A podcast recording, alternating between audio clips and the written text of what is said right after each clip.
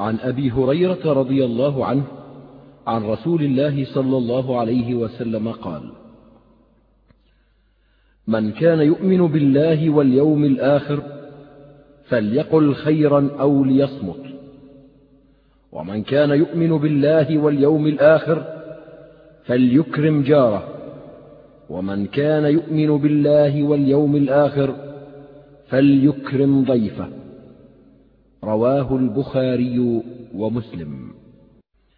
هذا الحديث خرجاه من طرق عن أبي هريرة وفي بعض ألفاظها فلا يؤذي جاره وفي بعض ألفاظها فليحسن قرى ضيفه وفي بعضها فليصل رحمه بدل ذكر الجار.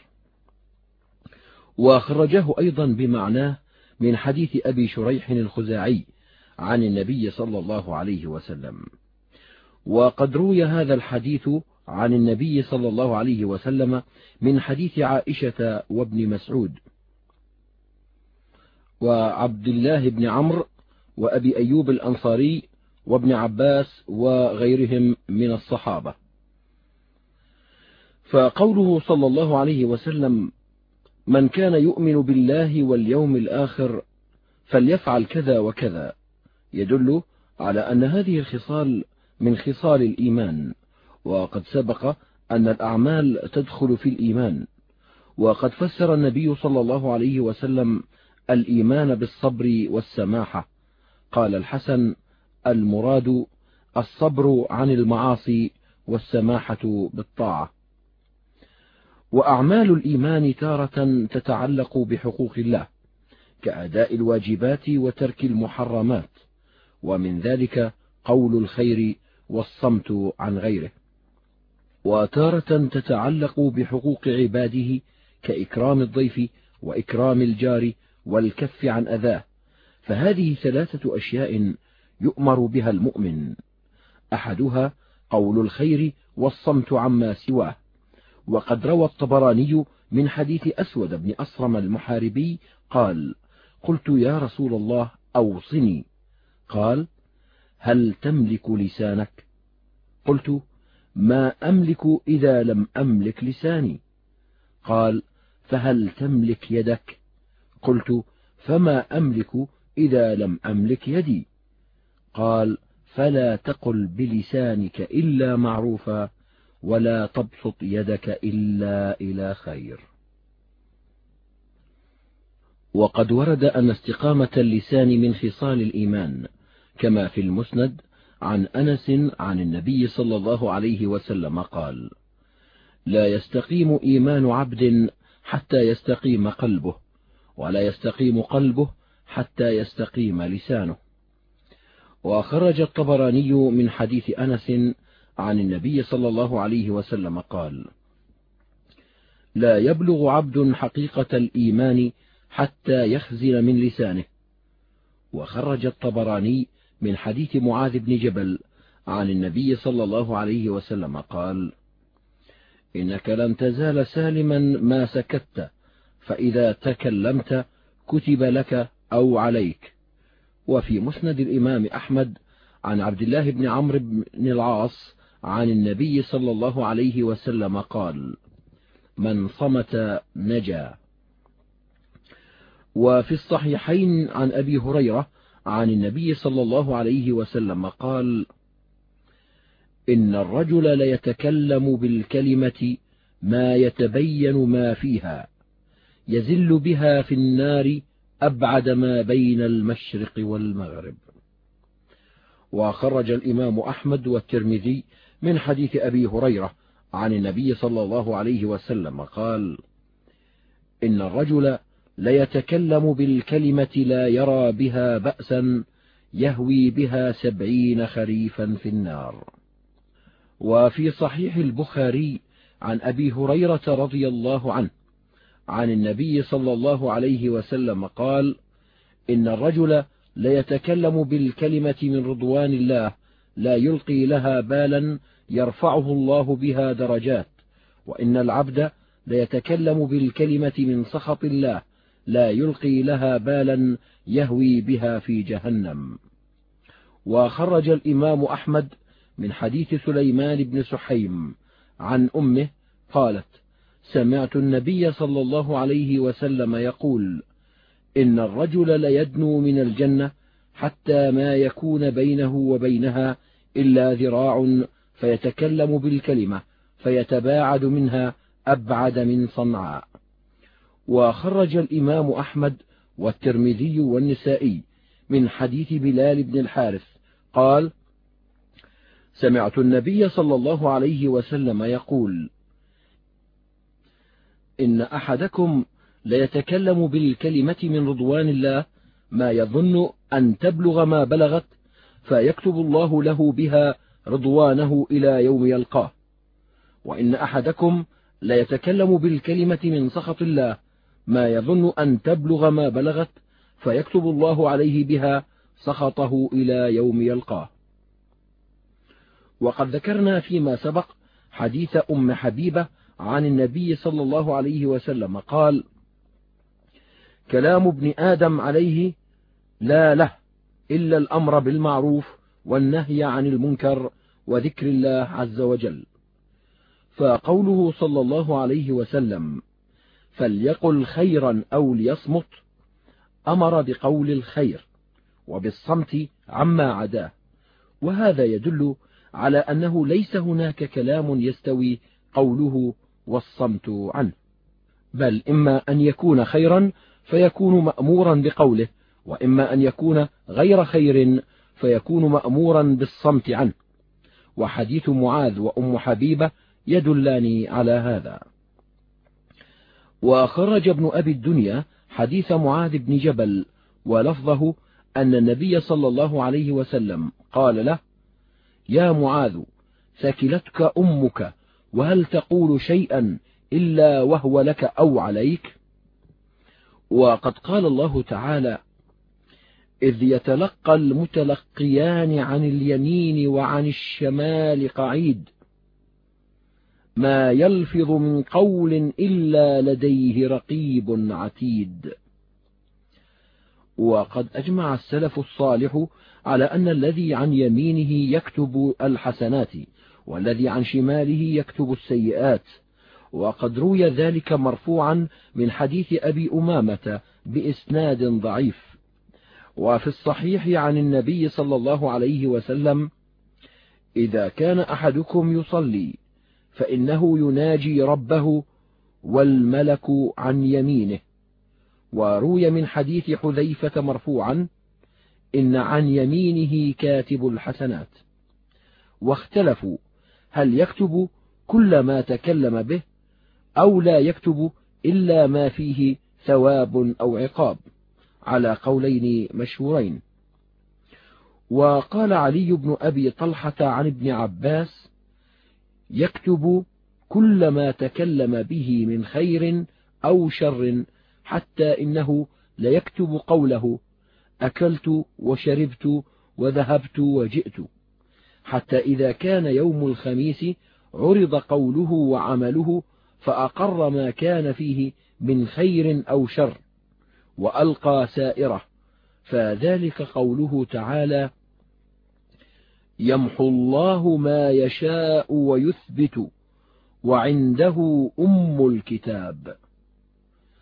وعن يحيى بن أبي كثير قال ركب رجل الحمار فعثر به فقال تعس الحمار. فقال صاحب اليمين ما هي حسنة أكتبها؟ وقال صاحب الشمال ما هي سيئة فأكتبها؟ فأوحى الله إلى صاحب الشمال ما ترك صاحب اليمين من شيء فاكتبه فأثبت في السيئات تعس الحمار. وظاهر هذا أن ما ليس بحسنة فهو سيئة وإن كان لا يعاقب عليها فإن بعض السيئات قد لا يعاقب عليها وقد تقع مكفرة باجتناب الكبائر.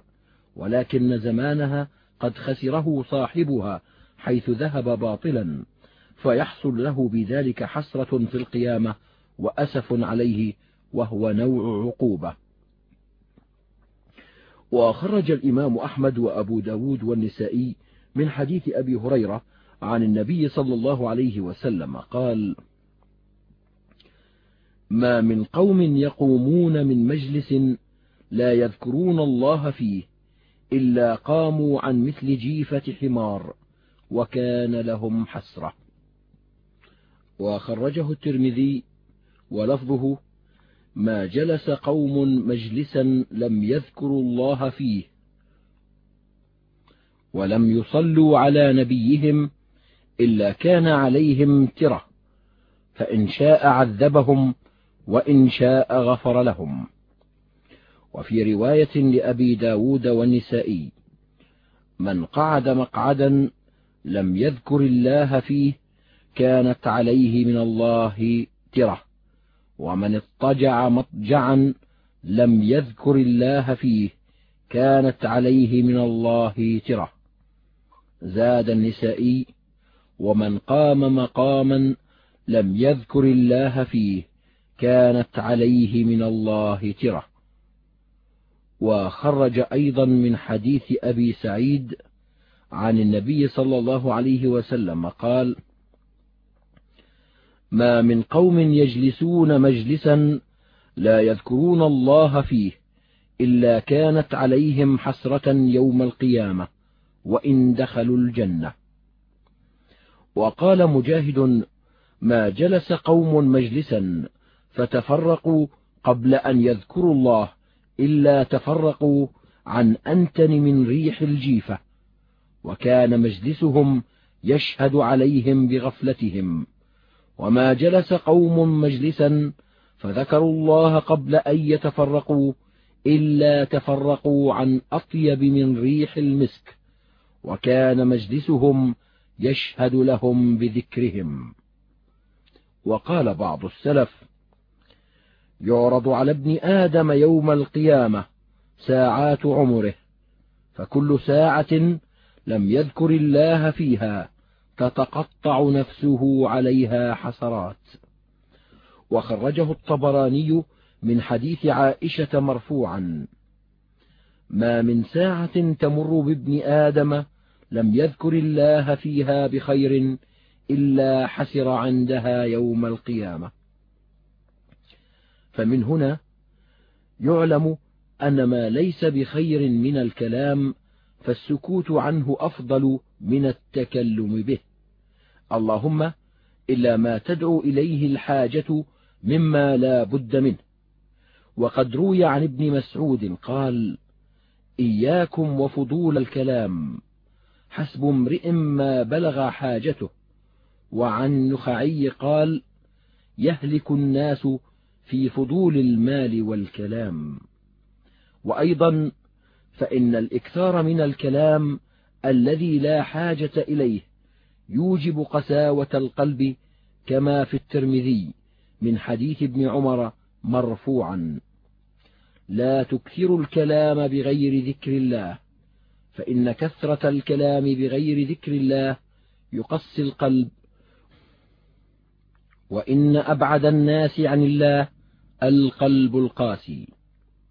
وقال عمر من كثر كلامه كثر سقطه ومن كثر سقطه كثرت ذنوبه ومن كثرت ذنوبه كانت النار أولى به. وخرجه العقيلي من حديث ابن عمر مرفوعا بإسناد ضعيف. وقال محمد بن عجلان إنما الكلام أربعة. أن تذكر الله وتقرأ القرآن وتسأل عن علم فتخبر به أو تكلم فيما يعنيك من أمر دنياك. وقال رجل لسلمان أوصني. قال لا تكلم. قال ما يستطيع من عاش في الناس أن لا يتكلم. قال فإن تكلمت فتكلم بحق أو اسكت. وكان أبو بكر الصديق رضي الله عنه يأخذ بلسانه ويقول هذا أوردني الموارد. وقال ابن مسعود والله الذي لا إله إلا هو ما على الأرض أحق بطول سجن من اللسان. وقال وهب بن منبه أجمعت الحكماء على أن رأس الحكم الصمت. وقال شميط بن عجلان يا ابن آدم إنك ما سكت فأنت سالم فإذا تكلمت فخذ حذرك إما لك وإما عليك. وهذا باب يطول استقصاؤه. والمقصود أن النبي صلى الله عليه وسلم أمر بالكلام بالخير والسكوت عما ليس بخير. وخرج الإمام أحمد وابن حبان من حديث البراء بن عازب أن رجلا قال يا رسول الله علمني عملا يدخلني الجنة. فذكر الحديث وفيه قال فأطعم الجائع وأسق الظمآن وأمر بالمعروف وانه عن المنكر فإن لم تطق ذلك فكف لسانك إلا من خير. فليس الكلام مأمورا به على الإطلاق ولا السكوت كذلك بل لا بد من الكلام بالخير والسكوت عن الشر. وكان السلف كثيرا يمدحون الصمت عن الشر وعما لا يعني لشدته على النفس. ولذلك يقع فيه الناس كثيرا فكانوا يعالجون أنفسهم ويجاهدونها على السكوت عما لا يعنيهم. قال الفضيل بن عياض ما حج ولا رباط ولا جهاد أشد من حبس اللسان. ولو أصبحت يهمك لسانك أصبحت في غم شديد. وقال سجن اللسان سجن المؤمن. ولو أصبحت يهمك لسانك أصبحت في غم شديد. وسئل ابن المبارك عن قول لقمان لابنه إن كان الكلام من فضة فإن الصمت من ذهب. فقال معناه لو كان الكلام بطاعة الله من فضة فإن الصمت عن معصية الله من ذهب. وهذا يرجع إلى أن الكف عن المعاصي أفضل من عمل الطاعات وقد سبق القول في هذا مستوفى. وتذاكروا عند الأحنف بن قيس أيما أفضل الصمت أو النطق. فقال قوم الصمت أفضل.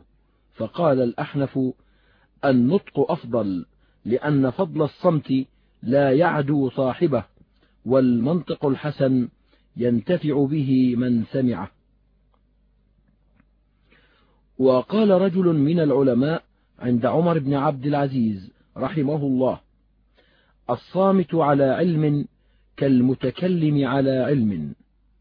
فقال عمر إني لأرجو أن يكون المتكلم على علم. أفضلهما يوم القيامة حالا. وذلك أن منفعته للناس وهذا صمته لنفسه. فقال له يا أمير المؤمنين وكيف بفتنة المنطق؟ فبكى عمر عند ذلك بكاء شديدا.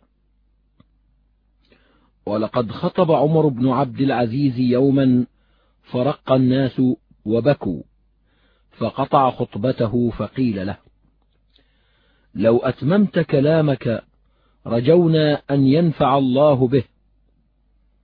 فقال عمر إن القول فتنة والفعل أولى بالمؤمن من القول. وكنت من مدة طويلة قد رأيت في المنام أمير المؤمنين عمر بن عبد العزيز رضي الله عنه وسمعته يتكلم في هذه المسألة وأظن أني فاوضته فيها وفهمت من كلامه أن التكلم بالخير أفضل من السكوت وأظن أنه وقع في أثناء الكلام ذكر سليمان بن عبد الملك. وأن عمر قال ذلك له. وقد روي عن سليمان بن عبد الملك أنه قال الصمت منام العقل والمنطق يقظته ولا يتم حال إلا بحال يعني لا بد من الصمت والكلام. وما أحسن ما قال عبيد الله بن أبي جعفر فقيه أهل مصر في وقته. وكان أحد الحكماء. إذا كان المرء يحدث في مجلس فأعجبه الحديث فليسكت. وإذا كان ساكتا فأعجبه السكوت فليحدث. وهذا حسن فإن من كان كذلك كان سكوته وحديثه لمخالفة هواه وإعجابه بنفسه. ومن كان كذلك كان جديرا بتوفيق الله إياه وتسديده في نطقه وسكوته لأن كلامه وسكوته يكون لله عز وجل. وفي مراسيل الحسن عن النبي صلى الله عليه وسلم فيما يرويه عن ربه عز وجل قال علامة الطهر أن يكون قلب العبد عندي معلقا فإذا كان كذلك لم ينسني على حال. وإذا كان كذلك مننت عليه بالاشتغال بي كي لا ينساني. فإذا نسيني حركت قلبه. فإن تكلم تكلم لي. وإن سكت سكت لي. فذلك الذي تأتيه المعونة من عندي. خرجه إبراهيم ابن الجنيد. وبكل حال فالتزام الصمت مطلقا. واعتقاده قربة إما مطلقا أو في بعض العبادات كالحج والاعتكاف والصيام منهي عنه. وروي من حديث أبي هريرة عن النبي صلى الله عليه وسلم أنه نهى عن صيام الصمت. وخرج الإسماعيلي من حديث علي قال نهانا رسول الله صلى الله عليه وسلم عن الصمت في العكوف وفي سنن أبي داود من حديث علي عن النبي صلى الله عليه وسلم قال لا صمات يوم إلى الليل. وقال أبو بكر الصديق رضي الله عنه لامرأة حجت مصمتة. إن هذا لا يحل هذا من عمل الجاهلية. وروي عن علي بن الحسين زين العابدين أنه قال صوم الصمت حرام. الثاني مما أمر به النبي صلى الله عليه وسلم في هذا الحديث المؤمنين إكرام الجار.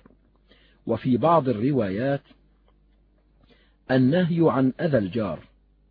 فأما أذى الجار فمحرم فإن الأذى بغير حق محرم لكل أحد ولكن في حق الجار هو أشد تحريما. وفي الصحيحين عن ابن مسعود عن النبي صلى الله عليه وسلم أنه سئل أي الذنب أعظم؟ قال أن تجعل لله ندا وهو خلقك. قيل ثم أي قال أن تقتل ولدك مخافة أن يطعم معك. قيل ثم أي قال أن تزاني حليلة جارك. وفي مسند الإمام أحمد عن المقداد بن الأسود قال قال رسول الله صلى الله عليه وسلم ما تقولون في الزنا؟ قالوا حرام حرمه الله ورسوله فهو حرام إلى يوم القيامة. فقال رسول الله صلى الله عليه وسلم لأن يزني الرجل بعشر نسوة أيسر عليه من أن يزني بامرأة جاره. قال فما تقولون في السرقة؟ قالوا حرمها الله ورسوله فهي حرام. قال لئن يسرق الرجل من عشرة أبيات أيسر عليه من أن يسرق من جاره. وفي صحيح البخاري عن أبي شريح عن النبي صلى الله عليه وسلم قال والله لا يؤمن. والله لا يؤمن. والله لا يؤمن. قيل ومن يا رسول الله؟ قال من لا يأمن جاره بوائقه. وخرجه الإمام أحمد وغيره من حديث أبي هريرة.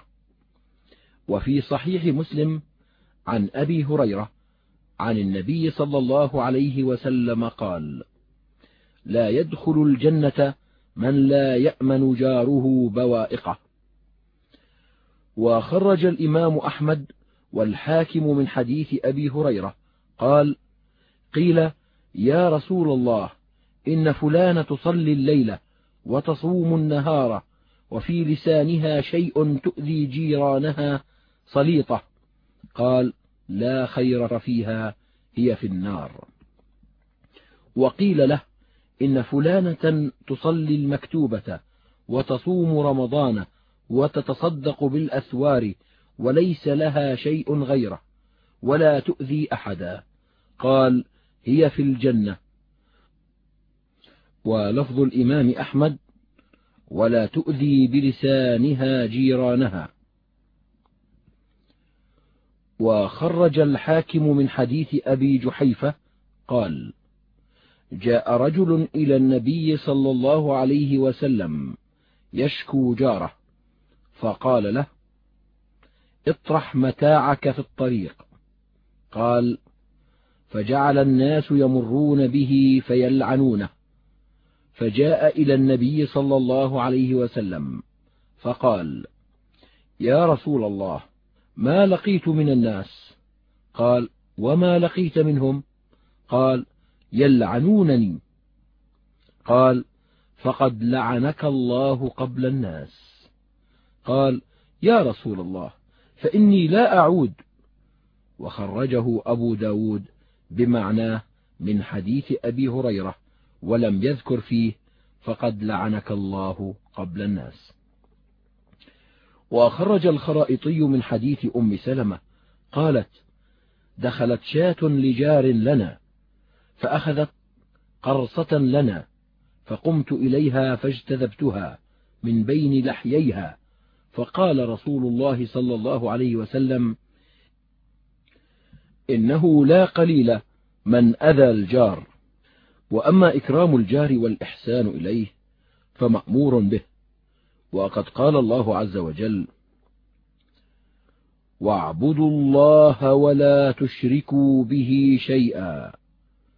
وبالوالدين إحسانا وبذي القربى واليتامى والمساكين والجار ذي القربى والجار الجنب والصاحب بالجنب وابن السبيل وما ملكت أيمانكم إن الله لا يحب من كان مختالا فخورا فجمع الله تعالى في هذه الآية بين ذكر حقه على العبد وحقوق العباد على العبد أيضا. وجعل العباد الذين أمر بالإحسان إليهم خمسة أنواع. أحدها من بينه وبين الإنسان قرابة وخص منهم الوالدين بالذكر لامتيازهما عن سائر الأقارب بما لا يشركونهما فيه. فإنهما كانا السبب في وجود الولد ولهما حق التربية والتأديب وغير ذلك. الثاني من هو ضعيف محتاج إلى الإحسان وهو نوعان من هو محتاج لضعف بدنه وهو اليتيم ومن هو محتاج لقلة ماله وهو المسكين. والثالث من له حق القرب والمخالطة وجعلهم ثلاثة أنواع. جار ذو قربى وجار جنب وصاحب بالجنب. وقد اختلف المفسرون في تأويل ذلك فمنهم من قال الجار ذي القربى الجار الذي له قرابة والجار الجنب الأجنبي. ومنهم من أدخل المرأة في الجار ذي القربى ومنهم من أدخلها في الجار الجنب. ومنهم من أدخل الرفيق في السفر في الجار الجنب وقد روي عن النبي صلى الله عليه وسلم أنه كان يقول في دعائه أعوذ بك من جار السوء في دار الإقامة فإن جار البادية يتحول.